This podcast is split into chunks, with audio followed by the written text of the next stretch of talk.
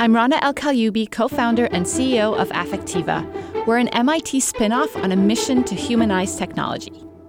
There was this voice in my head that kept saying, Oh, you can't do it, you're not ready. And once I overcame that voice, it was a lot easier to convince everybody around me, including the board. I would say trust yourself, put more trust in yourself. I think women have very high standards and very high bars in general. They don't need to be that high. This is Secrets of Wealthy Women from the Wall Street Journal, helping women empower themselves financially. Now, Veronica Dagher.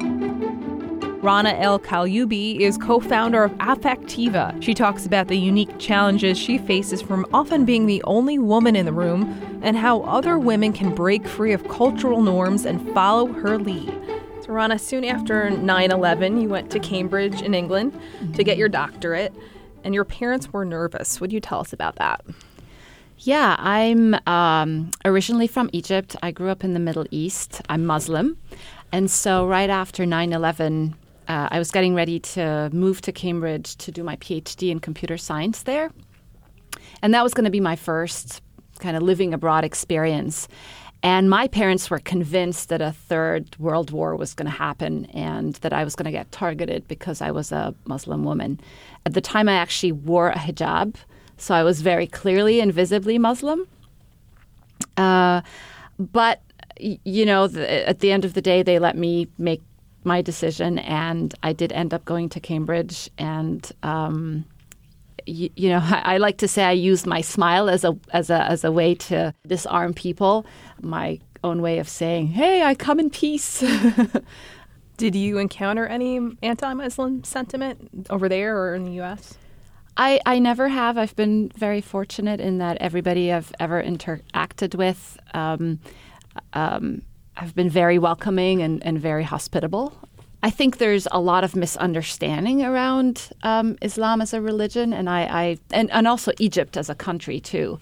Uh, so I think of myself as an ambassador uh, to both. What do you feel are the two biggest misunderstandings about Islam and Egypt? Um, I'd say there's a lot of misunderstanding ar- around the role of women uh, in in general and and also there's there's no one Egypt or no one Islam, right? There's a lot of ways it manifests.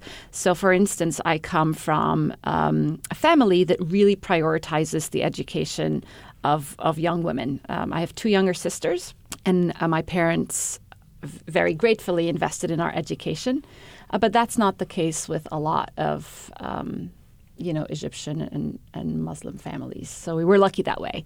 You spoke of your decision to um, no longer wear the hijab. Can you talk about that and what went into that? Yeah, it was a combination of. Um, so I wore the hijab for 12 years, um, and I and I actually decided to put it on. It was my own personal decision, um, which is again another myth. I think there's this belief that women are forced to wear the hijab. This might be true in some societies, but in my family, it was my own personal decision. Um, and so when I put it on, it made a lot of sense. I was pretty religious at the time.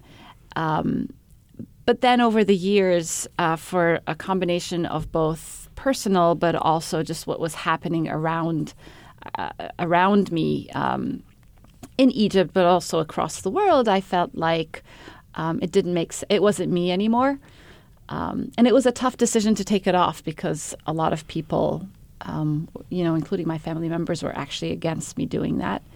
Um, but I always tell people it's the same me, whether I'm wearing it or not. It's my same personality, same core beliefs.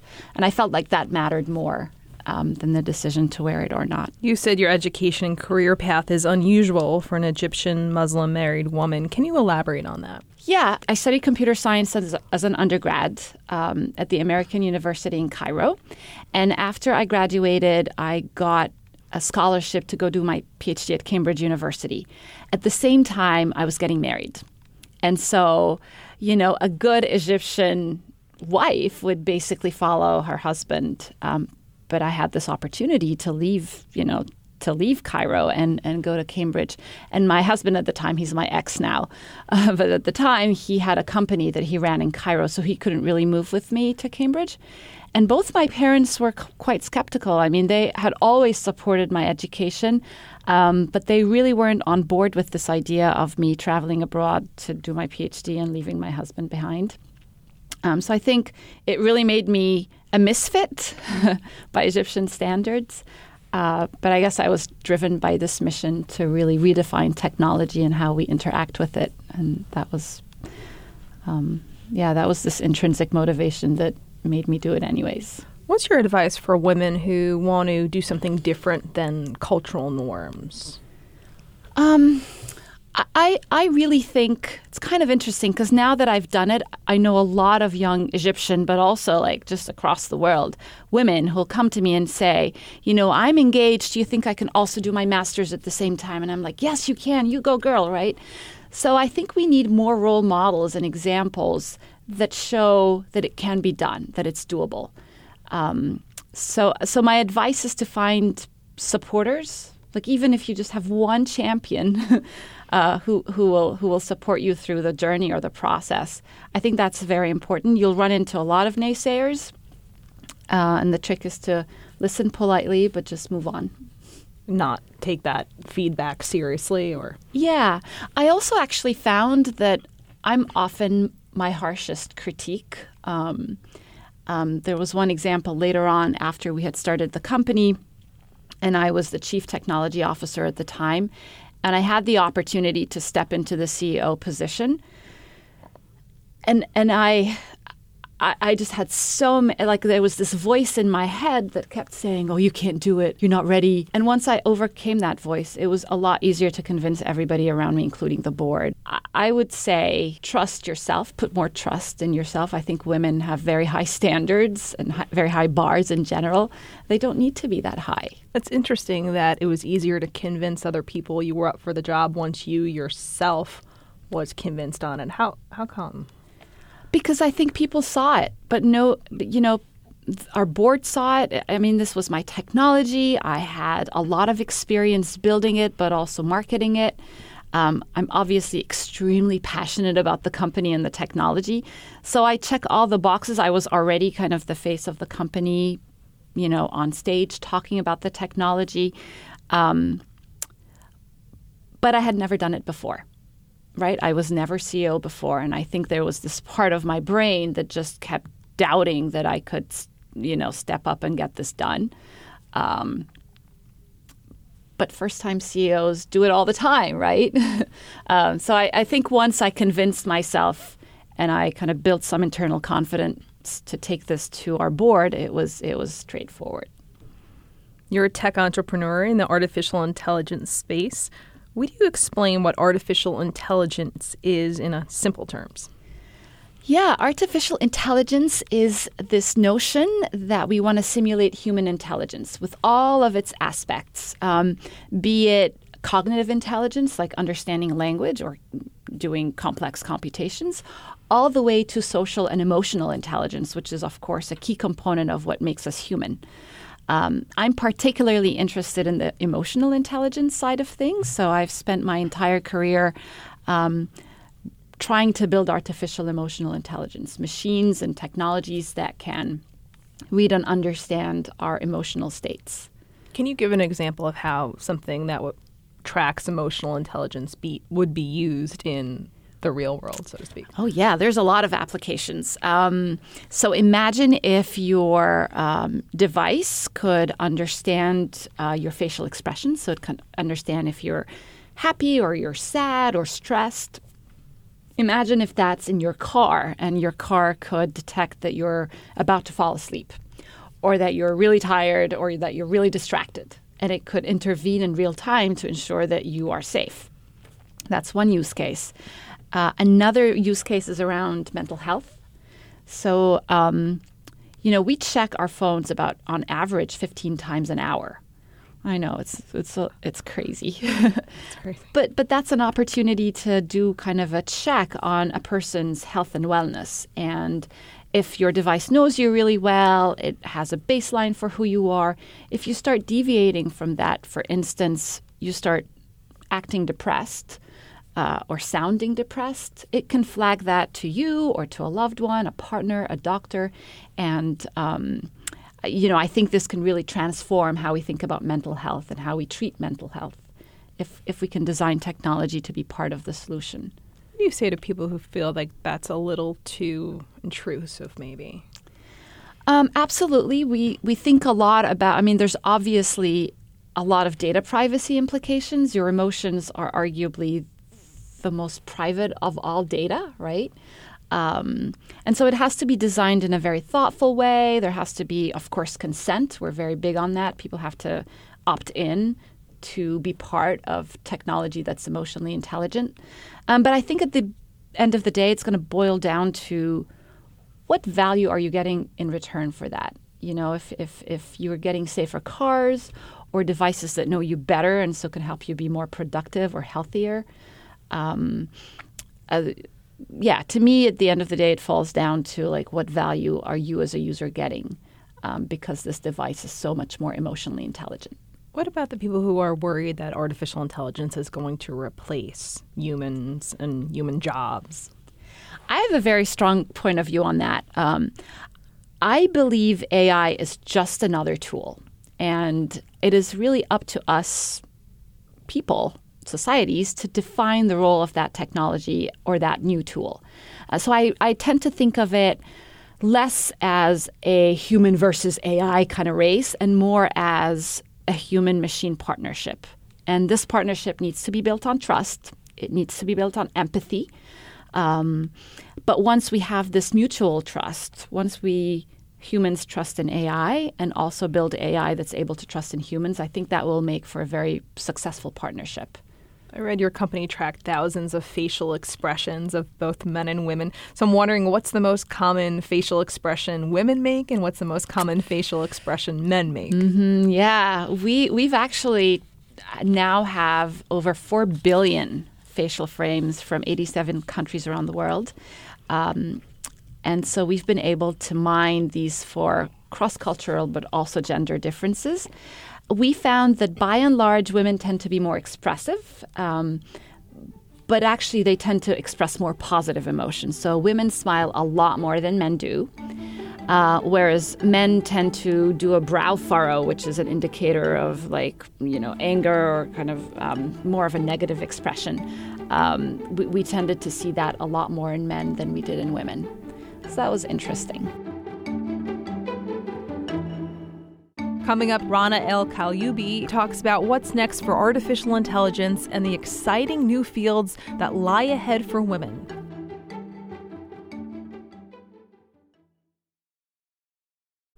This message comes from Viking, committed to exploring the world in comfort.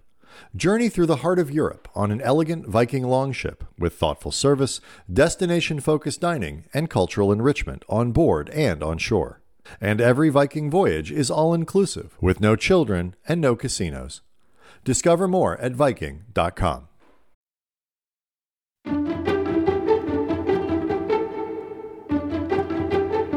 You're listening to Secrets of Wealthy Women from the Wall Street Journal. How have you handled being the only woman in the room, especially in tech? Yeah, that happens a lot.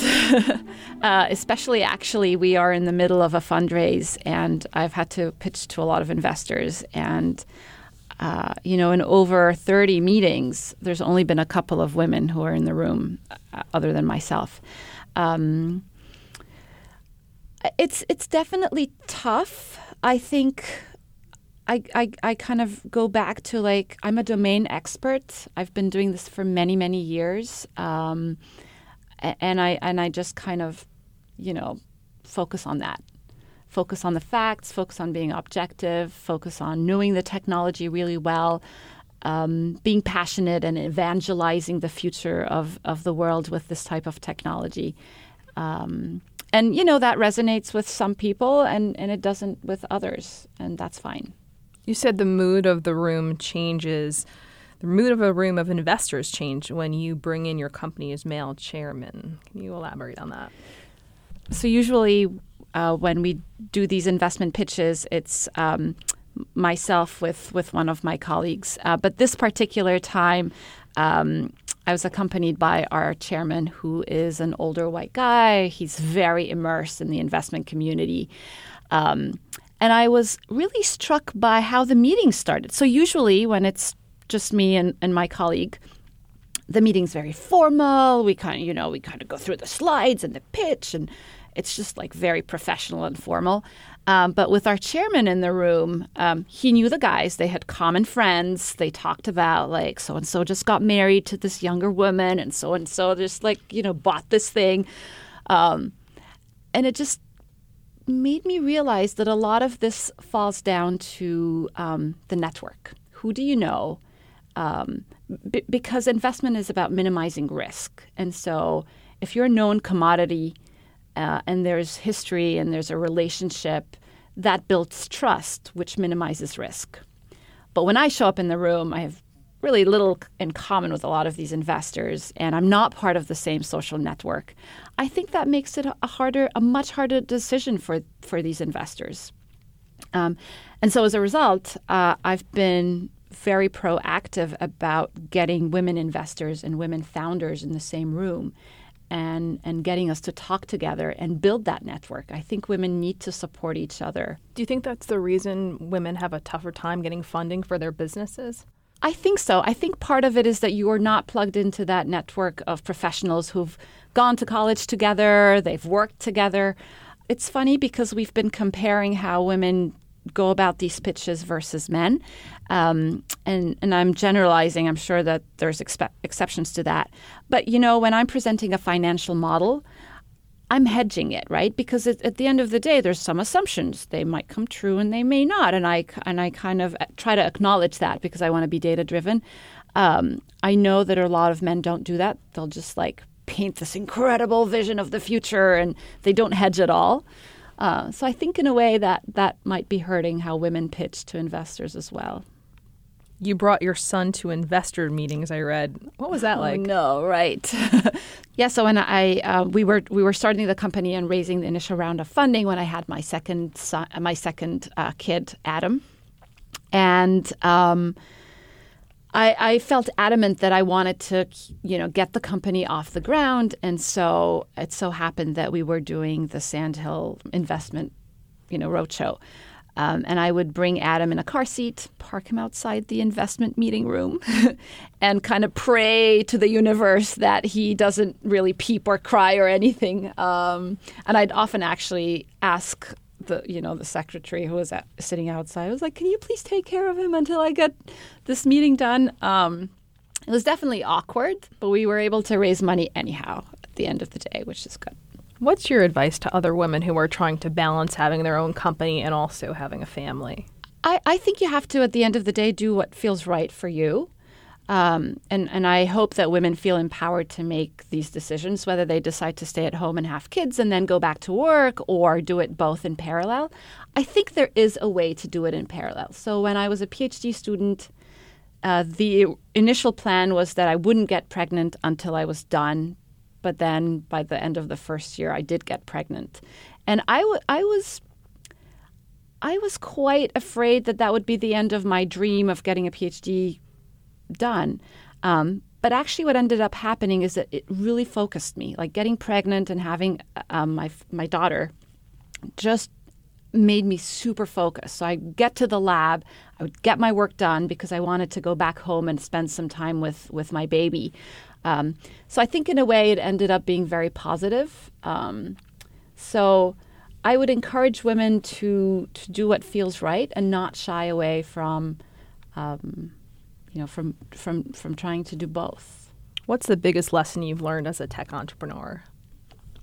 Um, I'll I'll go back to this: believe more in yourself and su- support.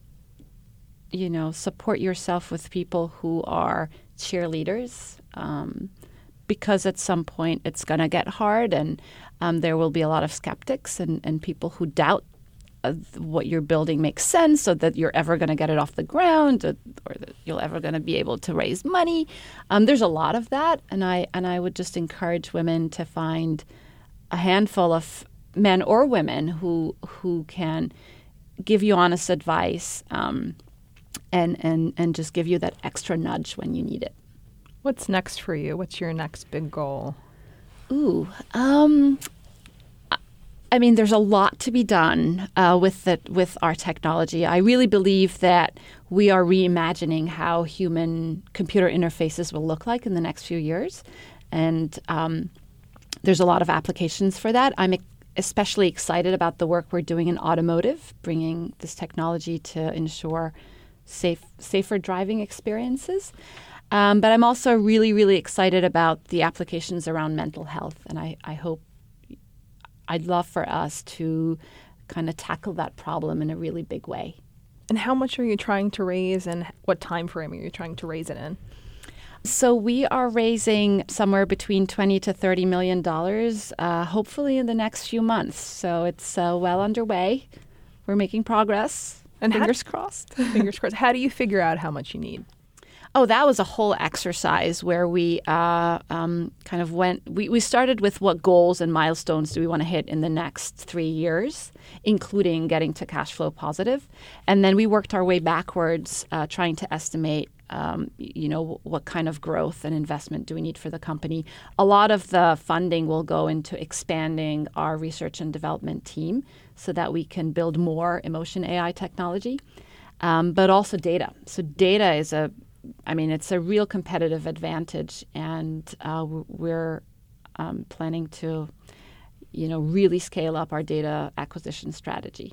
What's the best personal finance advice you've ever received? Being very purposeful about your financial goals was very helpful. So I started, you know, I started tracking not just where I was spending my money, but also I had very clear goals on what, what I wanted to do. So when I first moved to the US, my first goal was to buy a house, and that was big for me because I I'd never been financially independent. Um, but but I put that as a goal, and I worked towards it, got that done, and and and have progressed from there. What words of inspiration do you have for single moms?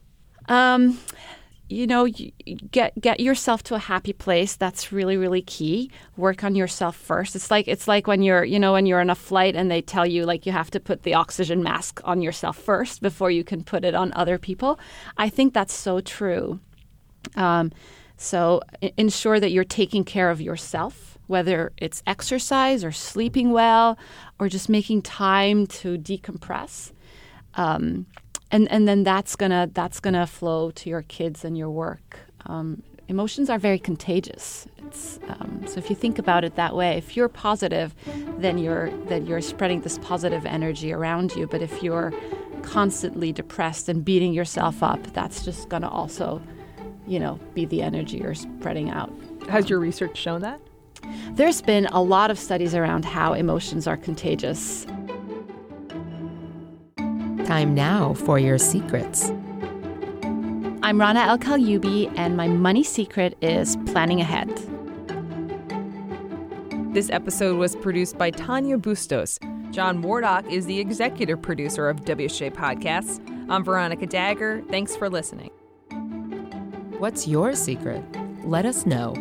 Write podcasts at dowjones.com or on Twitter, use hashtag secrets of wealthy women.